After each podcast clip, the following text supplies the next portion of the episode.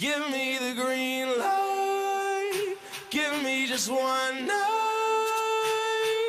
I'm ready to go right now. I'm ready to go right now. Cause I'm ready to go.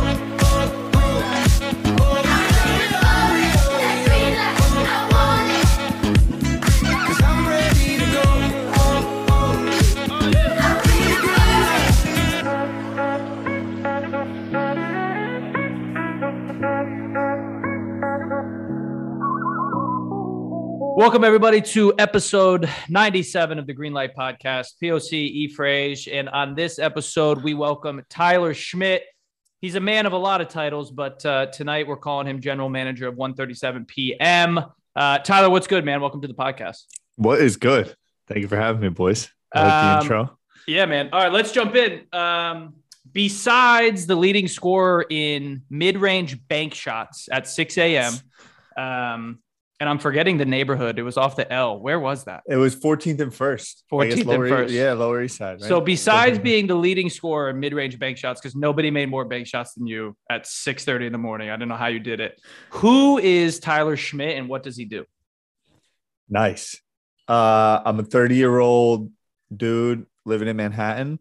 Grew up in a town, Montclair, New Jersey, which is directly 12 miles west of, um, yeah, west of New York City. Is kind of the first suburb out there. I love sports. I'm big now into NFTs and Web 3.0. I've always been a very curious dude. I like to compete a lot. That's how we met playing basketball. I really miss competition. I realized that was like something that kept me super healthy. Um, I play a lot in the tech space, play a lot in the media space. Um, I, by and large, and why I'm on this podcast, I, by happenstance, got a job at a company called VaynerMedia eight years ago, um, working for, and when I took the job, I had no idea who my boss was. His name was Gary Vaynerchuk. Um, that same weekend, I started on a Monday, the Sunday before he was on the front page of the New York Times business section for one of his books. Um, and about six, uh, like three months into that first job, I was sitting next to this is the story. It all started with the basketball run. Like my whole last 10 years of my life comes down to how also you and I met, which is the basketball run. Gary and AJ had a private basketball run that Gary's assistant Matt DeMeo put together. And it was only pretty much they'd get 10 people. They had the gym and they'd get 10 people and put it together and do a run. Because it started with you had to work at Vayner, right? Yeah, it was just a Vayner crew, and it was Yeah. only when Gary and AJ wanted to play ball. His assistant would put together 10. So it was like once or twice a week, and they like to ball, and their whole thing, they just wanted to compete. I sat next to the assistant's roommate. They needed someone to hoop. He calls me at like 9:45. Can you be our 10th man tomorrow morning? I'm in Montclair. We were starting at 6 a.m. 14th and first. I was like, Yup, of course, I'm coming. So it was always at 14th and first. It was always at 14th and first. Okay. I started taking a 4:30 train from New York, oh from Montclair into New York, and I would do that once a week. That's how I met Gary and AJ. AJ asked me to be his assistant, and then I've just gotten tight from them and did a lot with them over the last seven years. That kind of has connected me with a ton of people because I was kind of their operations right hand relationship individual, and kind of the, the amount of people we met through that run and networking, etc. So that's that's me. That's what I do. And now I run a media publication. If you know of Complex, if you know of Vice, if you know of Overtime, if you know of Barstool, if you know of any of those brands and companies, we've recently launched our version of that to more or less bring love and awareness to emerging talents in NFTs, gaming industry, popular culture, music, style, fashion. Um, and we like to go very early, very emerging and volume. And it's kind of how Gary, you know, approaches the world, give love, give flowers. And that's how we're, we're doing it. So I oversee a team of what is now 42 individuals all over the country, largely based in New York, but very remote of creators, largely on the junior side. Um, and we run a site, social, etc. That's Love me. it. That's what I do. Yeah. So, Paul, I don't know if you want to check this one because you you came up with this question.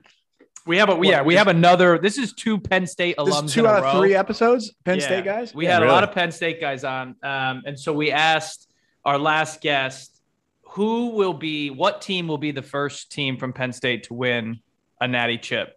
Women's basketball, men's basketball, or football? Mm. That's a good question. And Football. and even it, okay, so Football. football. And was football as insane as it looks? Like were yeah, those games football's just, insane. Yeah.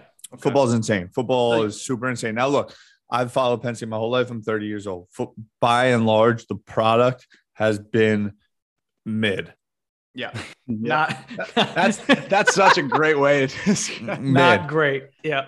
But there's about two or three games a year that if you go to, at least in the last 10 years, the whiteout started. The whiteout, I think, first whiteout was 08, which was my senior year of high school.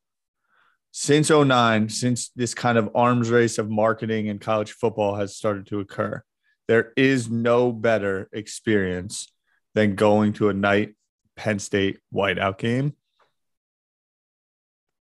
I, Full I- stop. I didn't I didn't no- know. Uh, uh, fuck it. Where do I wish they win a couple more games, not blow some of the leads they have? Do I think James Franklin is an all-time recruiter and needs to get a coordinator because he can't coach a game for his life? Sure, but like, yeah, it's lit.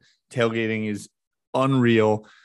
Yeah, it's about That's that's actually time. interesting. I had no why did I think that whiteouts at Penn State had been going on for 40 years? You're saying it started in 08? Yeah, the first whiteout game was like, uh, you know, the money, bro. It's all come in and like the TV deals and it's changed. So yeah, the first whiteout game I believe was in 08. And then they gave then the t-shirt. It was a thing that the Daily Collegian did. Started in the student section. They gave out all the t-shirts, and then it became like a big national thing Yeah. that we that the marketing. You It is know, all of it's yeah. So it's it's only. I mean, it's 12 years old at this point, which is crazy. No, it seems Yeah. not to expand too much on this, but like, is there not?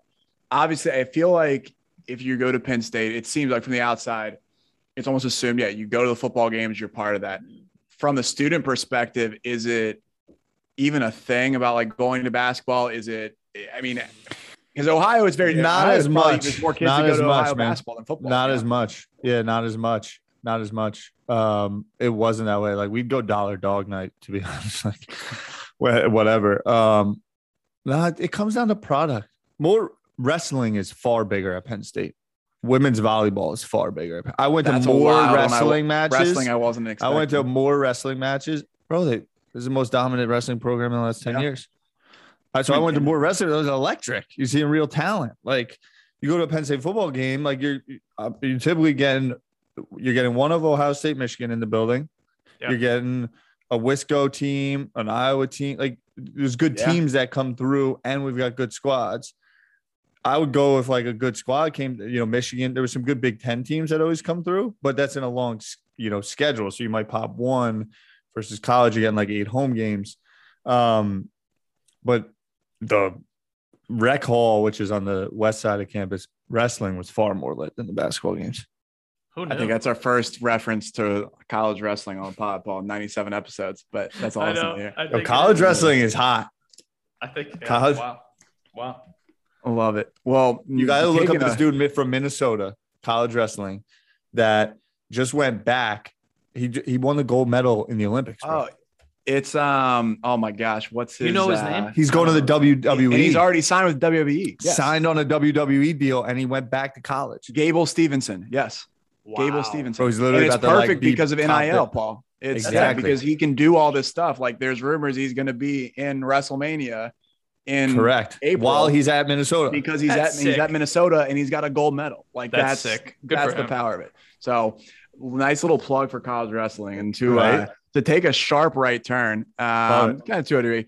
One of the most impressive things. I didn't even realize this until Paul sent this my I know. my It was, it was when I first followed him. I was like, how the fuck Your- did he get this? Instagram handle just being at Tyler. How? How how does that happen? Uh, that's Yeah, starting it off that way.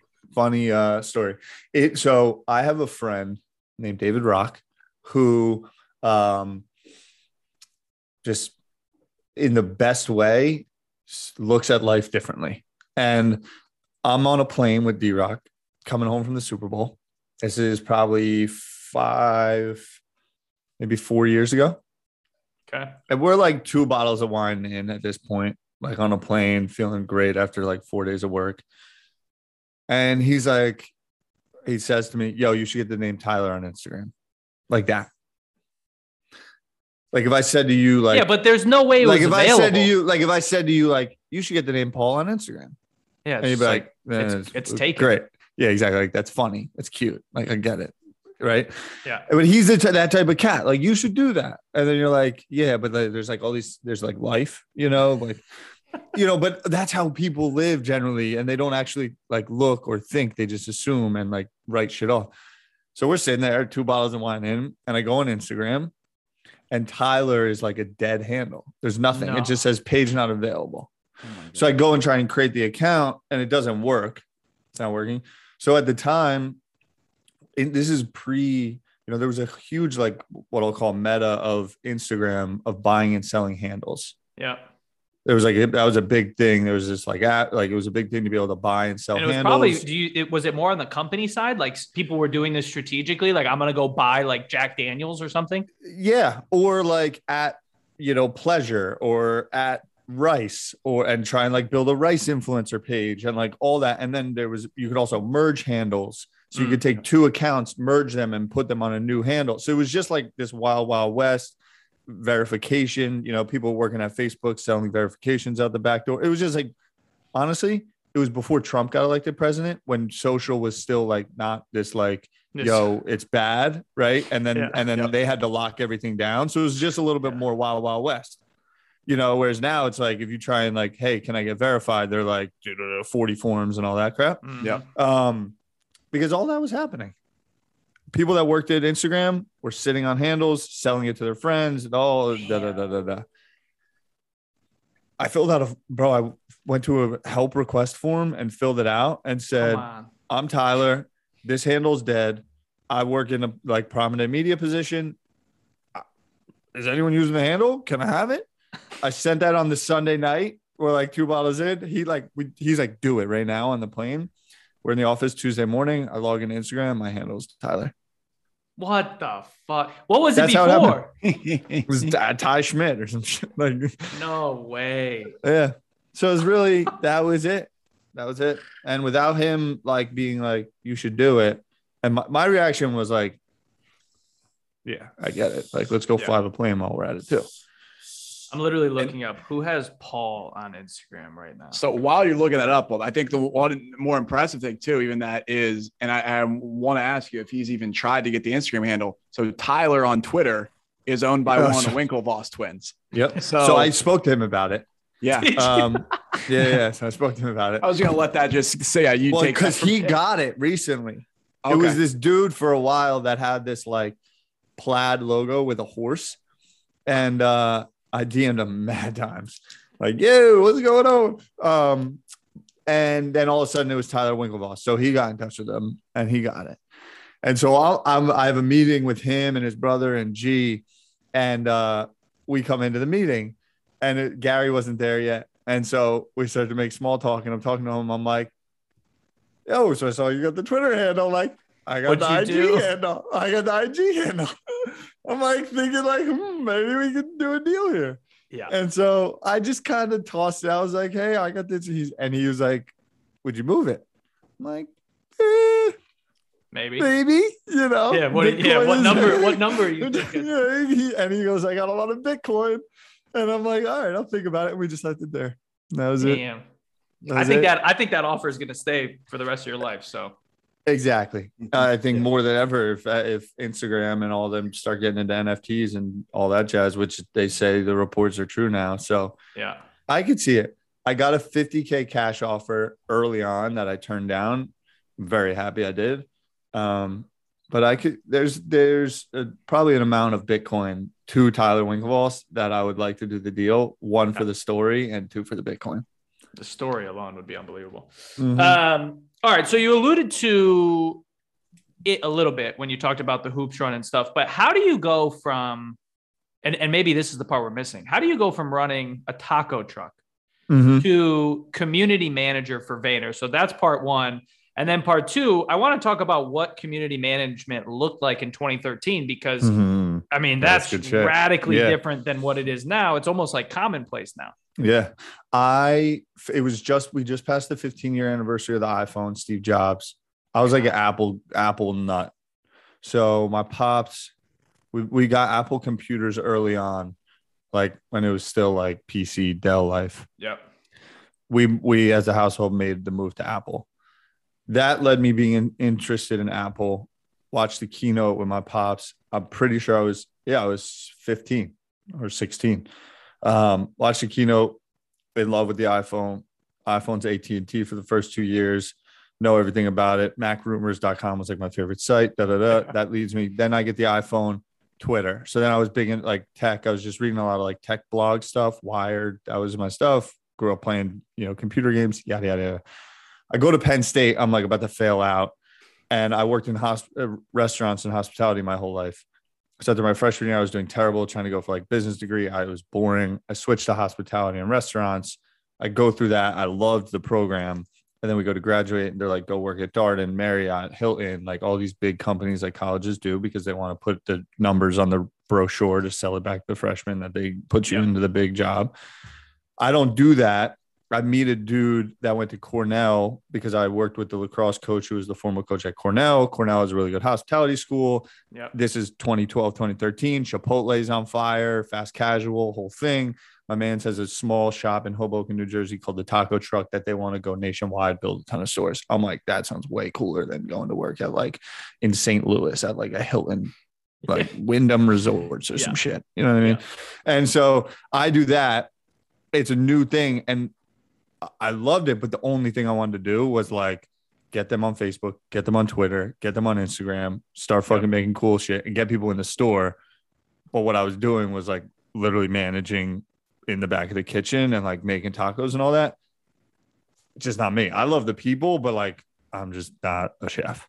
And and mainly because I have no interest in, in washing the fucking dishes afterwards. I just yeah, the worst. it just kills me. It's the worst part. Yeah. Um, and so that was the only thing I wanted to do. And they had uh, someone that was doing the marketing. So I was like, Yeah. I told them that. They hooked me up. And this is what I would just recommend to everyone. Everyone plays it short term. The guy that gave me the job put me in with his wife, who was like a pretty big deal advertising executive. And I met with her for coffee, told her what everything I wanted to do, told her I like, she's like, okay, social media marketing. There's this little, you know, social, it was social media marketing. It was a joke. There's this little shop in New York that this guy that I used to work with works there. Boom, another coffee. Meet him, boom, walk into Vayner, get a job, entry level community management, all because of off of that. Connections, connections, connections, blah, blah, blah your second part of your question was what was community management like in 2012? So I enter into Vayner, I get put on the Brisk Iced Tea account. Okay. We at that How time, many how what- many people are at Vayner right now in uh, 2012? right now in No, no, 2012, sorry, in 2012. 275, 275, yeah, and right now what? Over a thousand? 1500. Yeah. Wow. Crazy. Um, community management was Facebook groups. There was no video on Facebook. There was no paid marketing on Facebook. God. there was Brisk Iced Tea was the first brand to go on Instagram, I believe in like 2012. I started in November of 2013.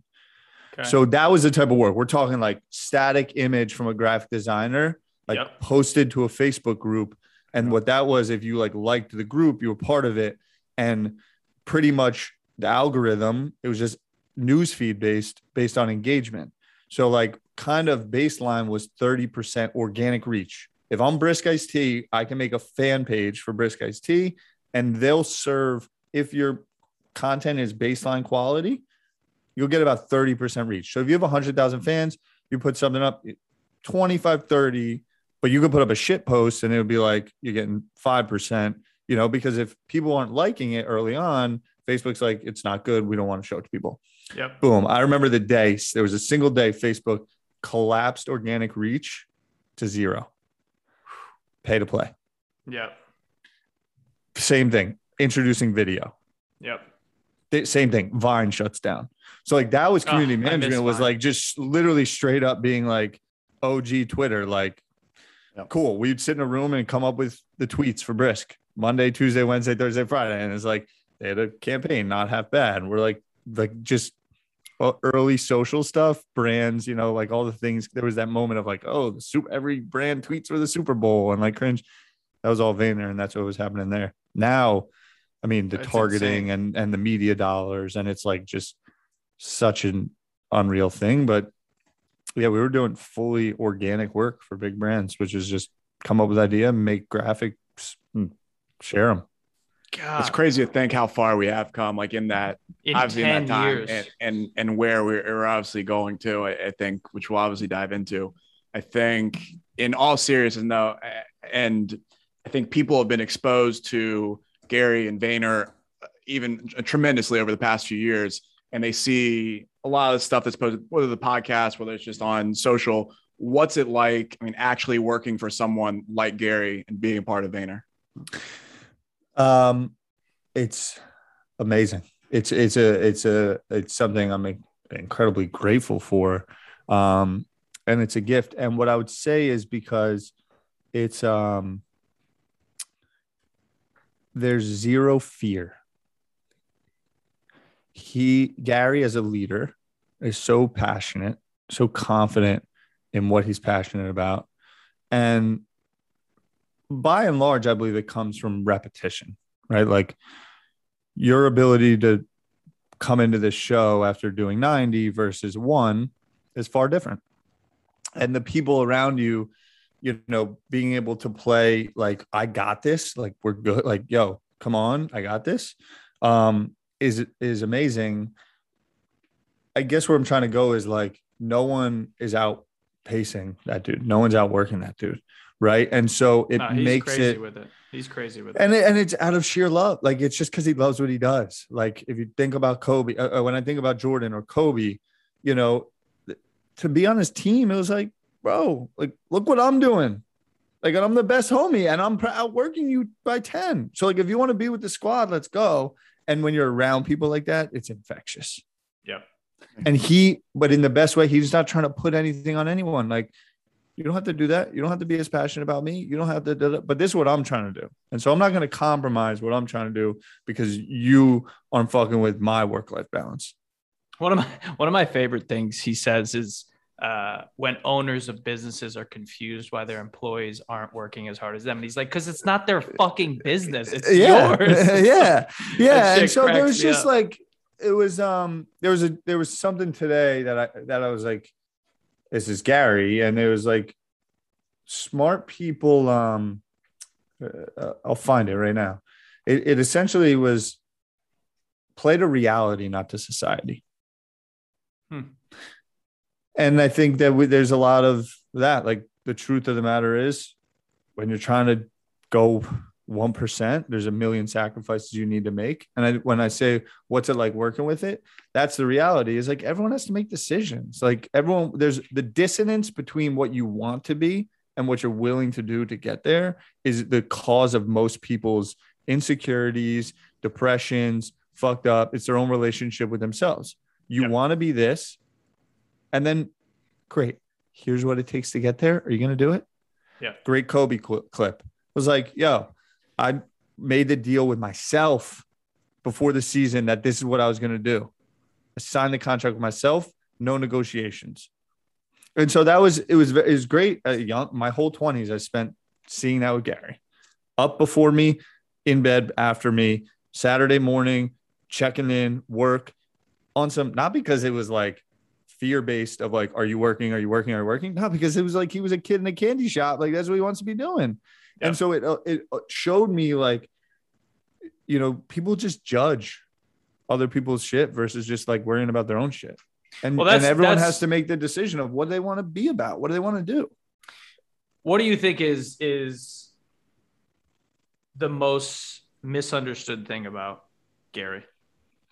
Um, the, uh, the most misunderstood thing. or or even or even like yeah. why he gets so much pushback or flack or people are like you know they'll they'll say like well he swears too much or like he he he's he's cocky or he Mm-hmm. Because I think he- they're missing it- the it- message uh, Yeah, but also those things can be true. Like people's opinions, everyone has the right to their own opinion. sure Like super, if you put yourself out there, you're gonna get stuff back. So I think that those things it- you can't really. He always does the, this kind of like move, which is just an impossible move to beat, which is being empathetic to someone as to why they would do that. Great. Open Instagram and someone's loud and babunctious in your face, like, and you have shit going on in your life and you don't want to see that. And most people don't like him. The people that don't like him the most is because his truths ring loudest. Yeah. It's like he, it's a mirror, you know. Yeah. It's like, and I that's a tough thing because it's like, yeah, when you're jealous of something, a lot of times the people we're most fond of, if you have come from a place of hurt, you actually are like f them Yeah. because it's the, the truth can hurt sometimes. But from a misunderstood, it's just like he's a very nice, normal, actual human. Like Yep. he has his flaws, he has uh, all his stuff. He's he's a human. That's what I think is the mis- most misunderstood thing about him, and that's why I say all every all these people are humans. And Yeah. some of them may be fucked up, but there's a lot of people that are fucked up. And what I mean by that is if you look at Bezos or Musk or these individuals that are what we deem success.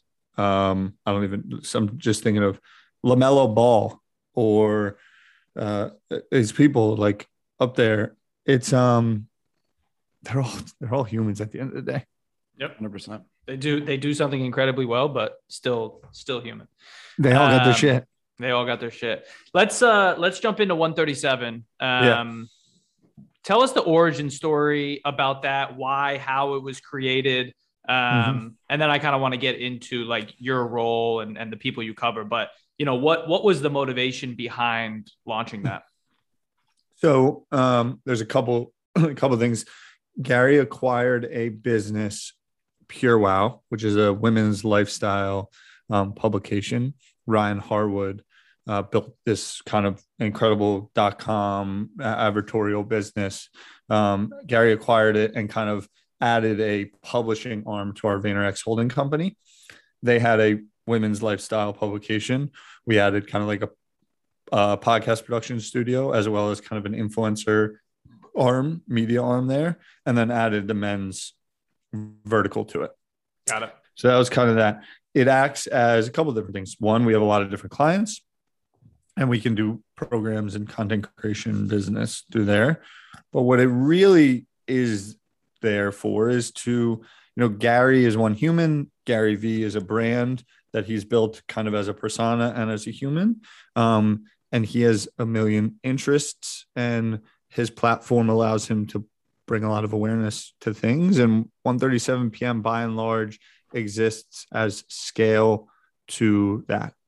We believe that we can bring a lot of value and love to things that we have interest in. And by the way that Gary does business, we can do it in a way that is very much different than industry norms, which is either A, I need to go out and raise a ton of money so that I can fund said business.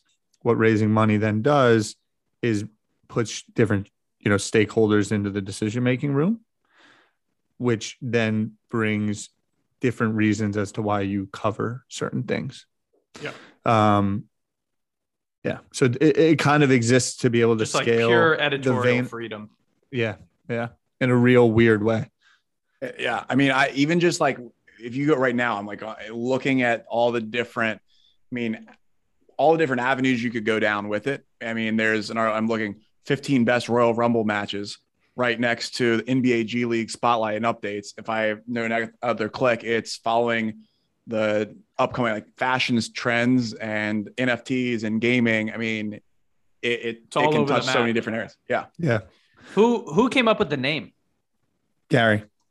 And We've what is- deliberated on a name for a very long time and looked at the clock and no. it was that and landed on that time as a universal thing something that kind of broaches and crosses all languages all over the world. You can understand that.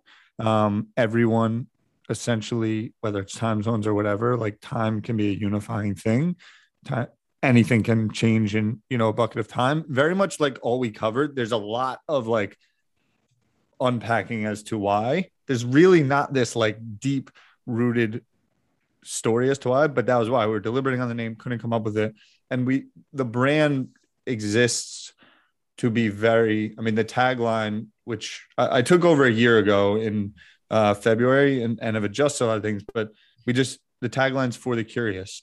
We believe the modern day male, which even male female dynamics are being changed by the day, is very multi hyphenated. We believe curiosity is a, a, beautiful trait in individuals. And if everything was a little bit, everyone was a little bit more open minded and curious to checking out new things, learning about new people, and not coming into things as if they know best or they know more or they don't care to learn what other, others are interested in. Um, you know, if we can kind of help get a generation of people onto that mindset, that we can we can kind of help some things along the way. Um, so talk to me about being the general manager and specifically around, you know, you you said you want to focus on emerging talent, emerging stories, emerging brands. You know, where do you go to find them? How do you source them? And then mm-hmm. how do you know? And maybe it is just a guess. You know, not every brand's going to live for forever. Not every artist is going to make it, right? Like, how do you? What's your qualifying factor? Be like, all right, this person's worth covering. Let's let's write a story. Um.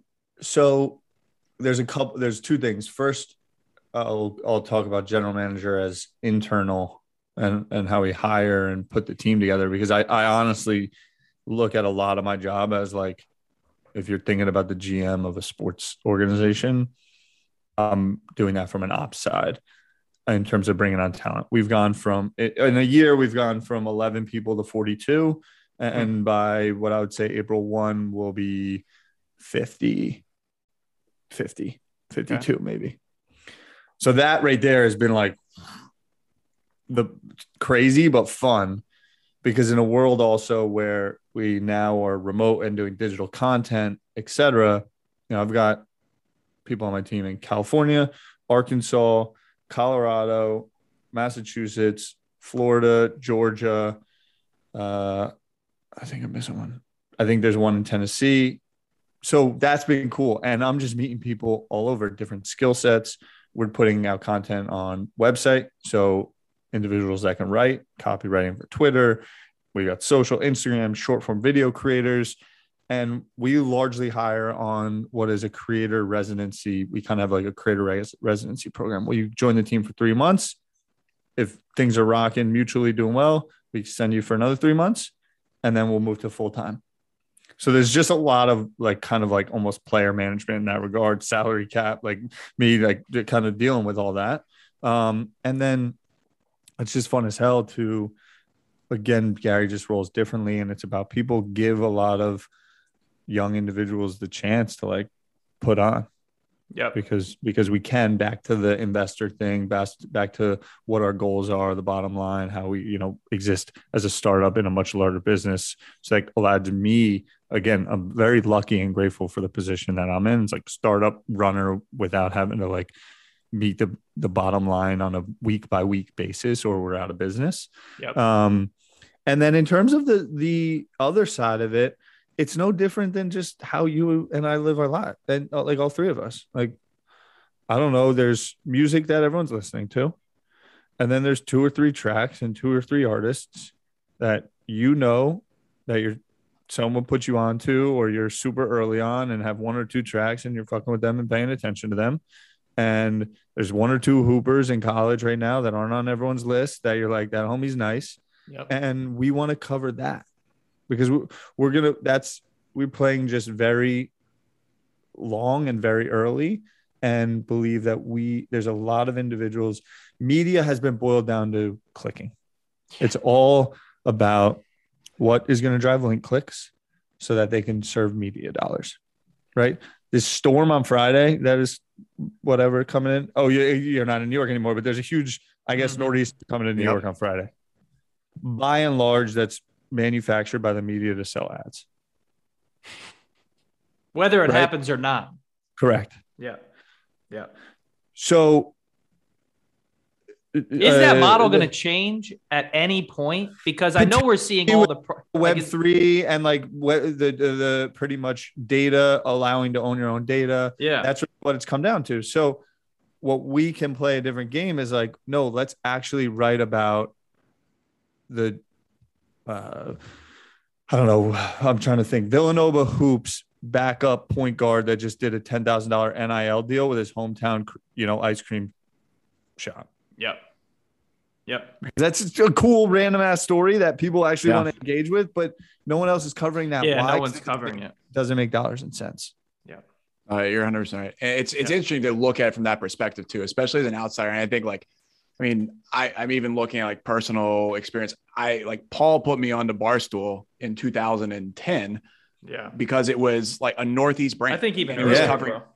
and yeah, and even earlier, I mean, Yeah. and, and and now and even if you look at certain podcasts they put out, certain things they do, it's much more driven by what is going to be successful and what's pushed out there. I mean, there's people under the Barstool umbrella that have podcasts that aren't even technically on Barstool because it doesn't. If it's not supporting the business at this point, they're not going to put the resources for it. So I think it's somewhere along the way. I- That's what I absolutely love. You said about having that spot. This is whether it's unique, whether it's niche, whatever you want to call it there's a place for that. And, and as someone, I think probably all three of us have very unique interests. Like I, I love watching WWE. I Yeah. love watching college basketball. I love listening to hip hop. I also go to country concerts. Like there's, we can be all over the place. So for having And you might be vegan. And you might be vegan. I did it for Lent last year. So there you go. There you go. Just You dip know, my toe so in the water. what we're trying to do toe. is like every individual now is so like, Yeah. mad random stuff. And we kind of want to cap like that's us. It's awesome. Like we're so everything, and that's what the thing that we are is.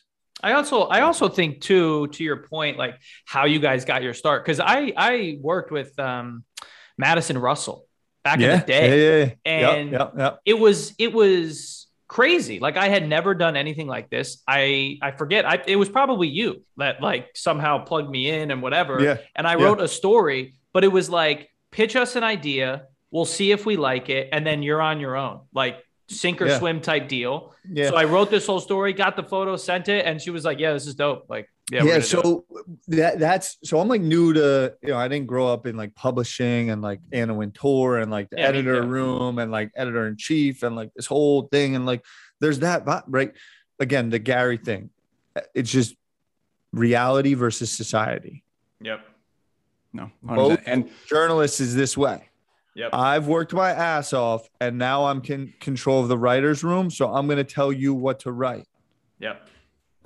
So that you can say, uh, "You want to write that? No, no, write this." And then let me change your four sentences that make it about you, so that it's about me. Yeah, Yeah, no, it, it makes sense, and I think it seemed from obviously one of your interests, I'm sure, and, and one of the, the things that you've also been doing is Card Talk Pod. Yeah. and so for those that don't know, I mean, co-hosting a sports card talk show. Um, when did one? When did that your interest in sports cards start, and what made you want to start a podcast about it? Um, my interest in sports cards started. Gary, I set up. He went in 2017, I think it was. Maybe it was 2018. Uh, he was always big in cards back in the day. He always had stuff lying around, what have you. He took his son out to the National Card Convention um, in Cleveland. They go, they come back. Literally, we were we worked like every day, all day, and we had like six days off in the summer where he was with his friends, or sorry, with he was with his family. I'm away with my family, like on the first day of vacation. He picks up, he calls me, and he's like, "Yo, I'm about to send you a couple links to eBay. I need you to pick these cards up for me." I'm like, "Really, guy? Like, I literally just sat down in the pool, like on the first day of vacation." Uh, for the next pretty much, I would say eight months, it was like all day, every day.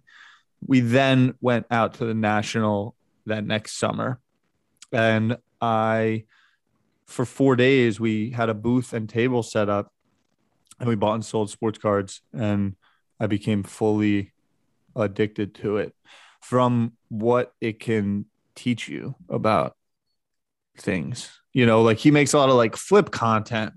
And you know he like people uh, the funny videos or whatever about like you took two dollars and made five dollars like but until you do it and when you do do it there's no feeling i've had than being at a sports card show on one side of a gym, whether it's a gymnasium or a conference room or whatever.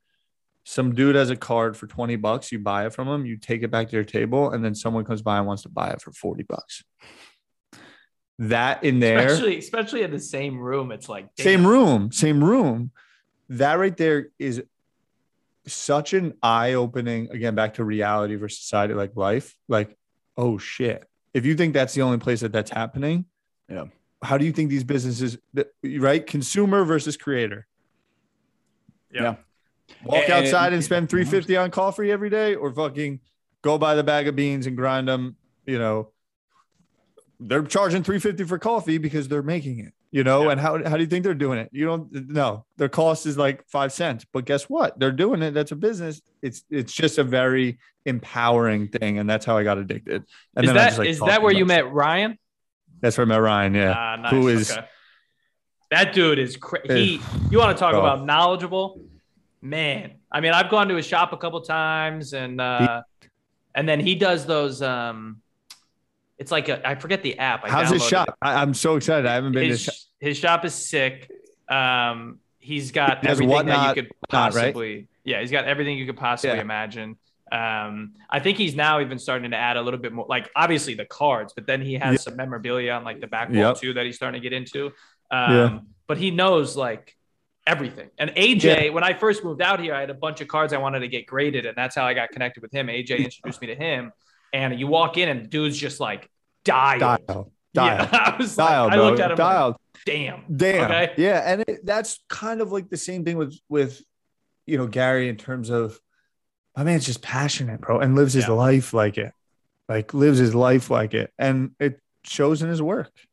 Yep. And I think a lot of what I've been being around Gary is a lot of people get stripped of what they're passionate about is being something that you can actually do Yeah. because of what their parents didn't get that experience. So they pass that on subconsciously or consciously, whether it's aunts and uncles, college professors. It's just like people project what they want for you out of their own, what they didn't get, rather than empowering most of the time. That's why everyone tells a story about the one teacher that they love because they actually saw their potential.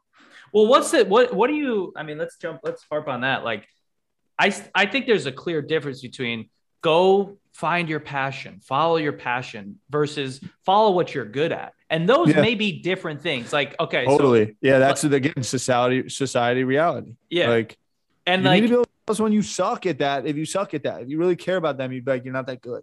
Yeah. Yeah.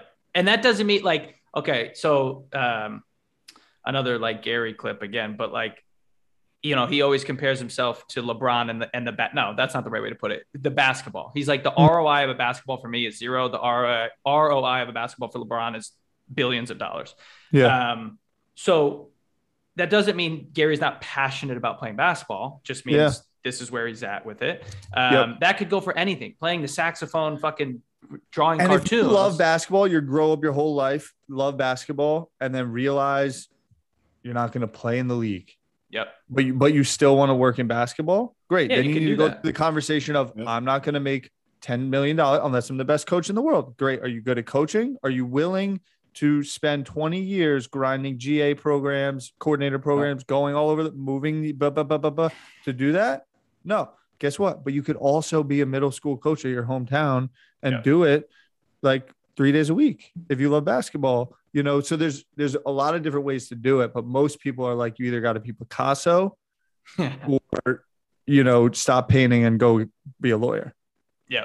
I also think there's a movement now, and not to get too deep, um, and I think it's all related to kind of like where people are going with just like capitalism in general. But like, hey, I don't need to monetize my side hustle. Like, you can just like paint and Correct. and and just and that's it. Yep, and that that that comes down to the reality. Like there is whether making money or not, it's to you you're fortunate to be in most people when they're doing something that they love and good at, grass tends to become greener. Yeah. So like there because maybe the money isn't there. Right? Like there's um the, the teacher that gives you love is because for some reason they love teaching, it's enough money and they're just happy doing it the Yep. hardware guy that's ran the store for 40 years like those people need to be championed more back to a little bit. That's what I'm trying to do with ONE37pm Not everyone needs to be Bezos or these people, but that's what we aspire to versus like, yo, the mailman from the local town that like impacted lives forever. That's a story right there. Yep. We don't really pre we don't celebrate that. Everyone's got to be Madonna or they can't sing. Yeah, no, totally. And lastly, on the card talk side too, is that something? Do you think sports card memorabilia, that market, is that here to stay? It- Yeah. I mean, when we were growing up, it was huge. It died down. It seemed to be. It's right in the forefront where we are Mhm. again. Where do you see that in the current stage, where how it grows?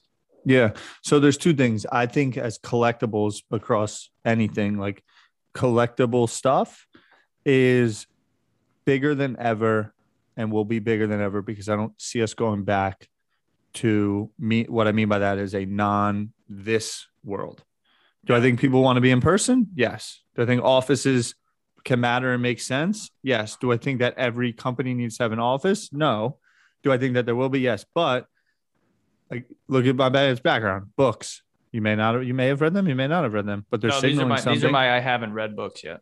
yeah so they're signaling something there so like that right there that little background is new inventory that's what i'd say so people like to collect things you're sitting at your desk more you got stuff i don't know where this man's came from but he was some like so i do think collecting is a thing Yep.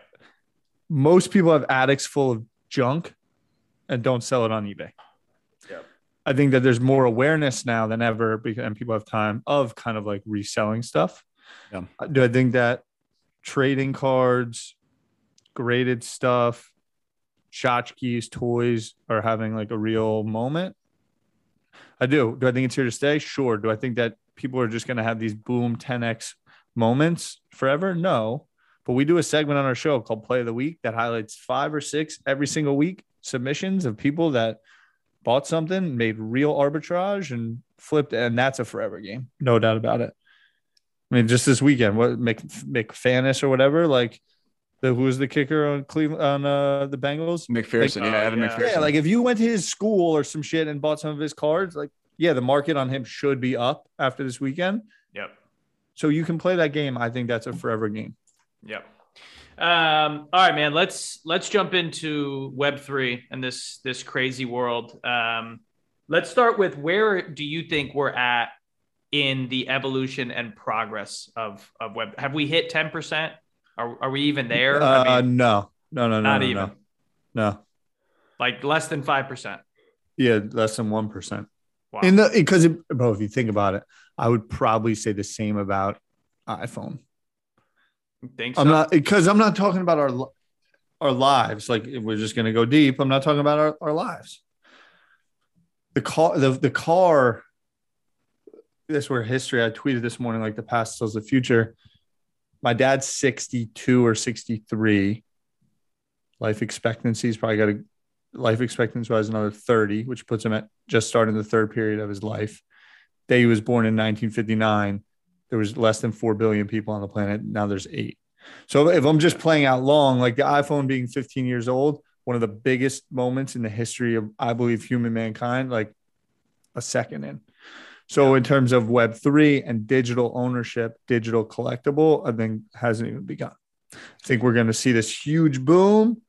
Like most of it's going to be shit. Gary talks about it, it goes to, nine, to zero, blah, blah, blah. But I do believe digital collectibles as one little subset of Web3 are super here to stay.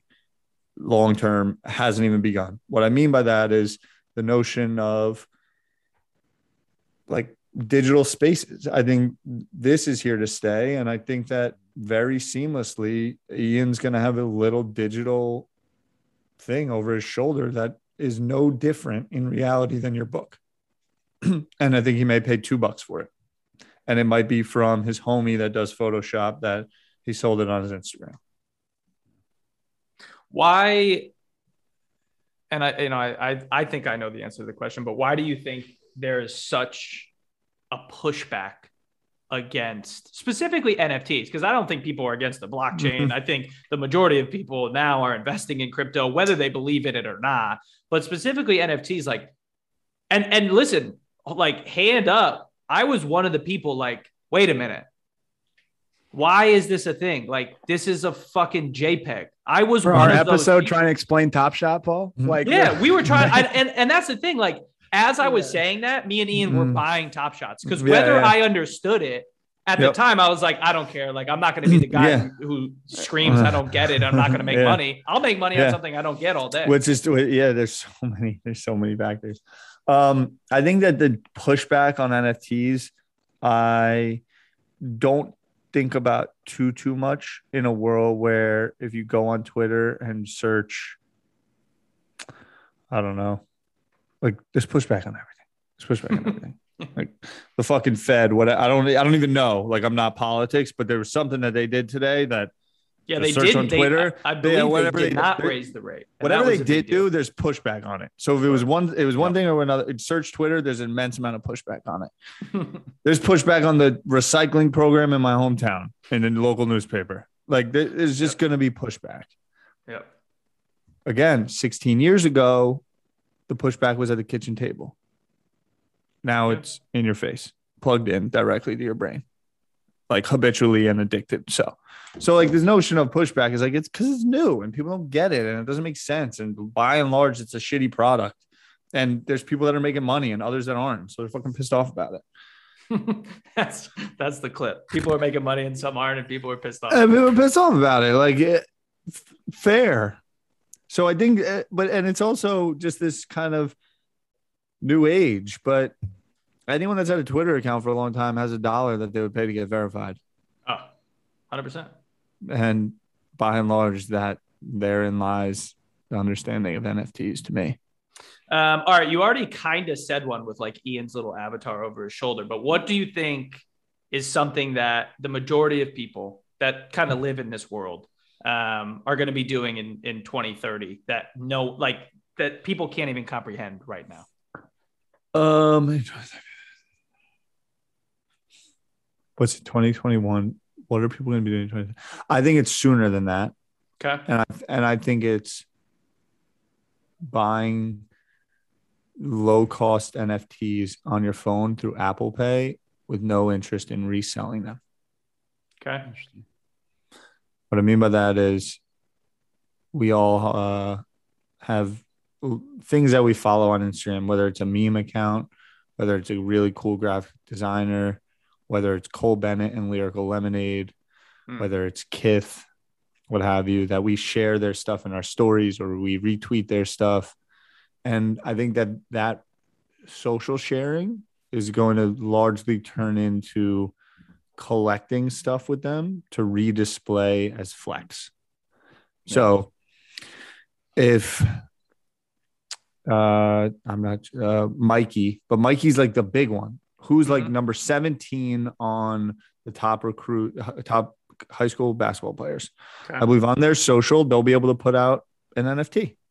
And 100,000 people likes that, right? Like Addison Rae puts out a picture and 400,000 people like it in 20 minutes. You play a numbers game, 1% of that, would they pay $5 for that image to be in their camera roll as they own it?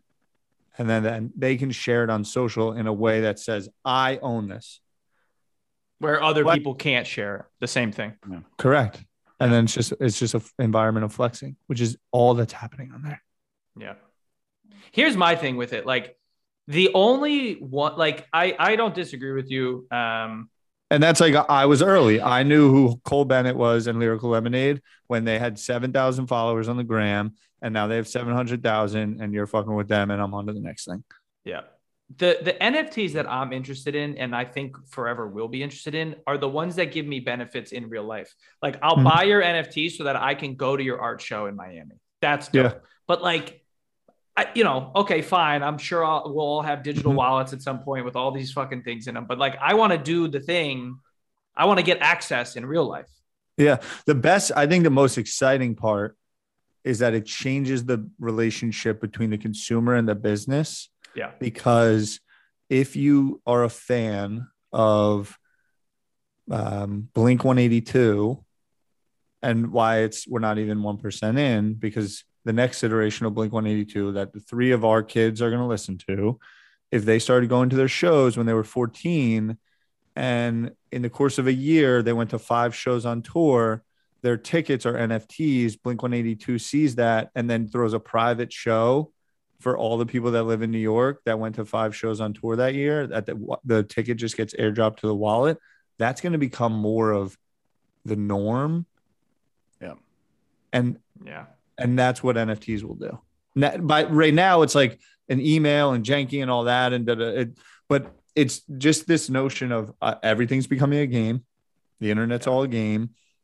This is a game. Like how you cut it up and post it is just very game, and there's just kind of these communities, clubs that we play in, you know, where the relationship is that there's going to need to be value brought back to the consumers because the best ones will Yeah. and always have, whether it's customer service, but now it's direct through value on chain, you know, in the internet. It is. It is Um, still like to your point. I mean, we're less It's than janky. 1%. So yeah, it's brutal. Oh my god, it's scary sometimes. I'm like, shit, is this three hundred dollars just gonna fucking disappear? Bro, Or- the iPhone's first three years didn't have an app store. yeah, that's wild. Dude, Like, I, there I, was it's so funny you bring that up. It was the Apple Safari. Apple TV. My mom, I gave the original Apple TV to my mom as like a wedding gift. Yeah. She lost like way back, and I found it. And I turned, I'm like, all right, like, well, you have the subscription, and I realized I'm like, wait, I can't even download Disney Plus because there Yeah, weren't. yeah. There, it's not an option. Yeah. it's nuts. Correct. Yeah. And so we like the, this notion of time gets like in three years, it's going to be a lot Yeah, more smooth. And all these, this is dumb, doesn't make sense. Gas this, gas that is going to fade to the back. And it's going to be about like, yeah, I want that for two bucks. Boom, Apple Pay into your thing, flex it out, tweet it out, just supported this person, just cop this thing. Yeah. Boom, boom, boom. Well, to wrap it up, final question. We ask everyone this pretty much at this point. Um, it could be life, it could be sports, it could be whatever you want, but green light for you to give a hot take about anything, Oh, whatever you want. Oh. Uh, all right. So car talk, but this is just before I get into my hot takes. I just my my Ryan Tannehill. I just got buried on a Ryan Oh, Tannehill like long term hot take, like a like a 14 month window hot take of towards the end of last year. I was hot on him. Coming into this year, I MVP taked him and I put him in the Super Bowl against the Bucs. And it was, I I mean, I was riding high, number one seed going in, Yeah. Yeah. Tough. and it was the most egg on my face weekend. yeah. Um, I have another one brewing a little bit about Chris Kreider, who's Mm. long-term Rangers player, one of my favorite players, came in out of BC hot. Okay. couldn't stop when he first came into the NHL. He just went full speed into goalies, leading the league in goal scoring right now. So I got a weird hot take about that, but my hot take is that Grayson Allen gets a bad rap. Oh my god. I swear to fucking god, this is not. This is not. Yo, Oh. I believe you, Paul. This is the most.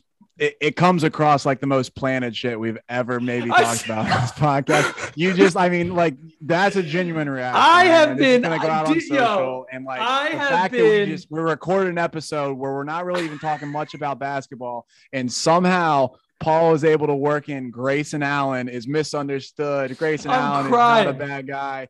I'm actually crying. Okay, listen, I have I have like 10 right. I have like 10 tweets that are in my drafts that I have not fucking sent. Like no, this is absurd. First of all, I'm gonna, I'm about to go off. First of all, I don't care what he did at Duke. I'm not even focused on Grayson Allen right now.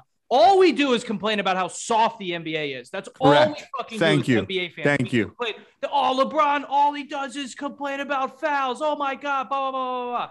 Then the 80s and 90s, you watch them, people were clotheslining each other and people love it. They celebrate it now. If you talk to anyone over 50, they're like, oh, this NBA is fucking soft. Blah, blah, blah, all this stuff. So all of that, you live in this, you want to talk about reality. You live in this reality over here. And then Grayson Allen, because he kicked somebody. Hey, did you ever see Christian Laettner play? He stomped on somebody's literally chest and stayed in the game.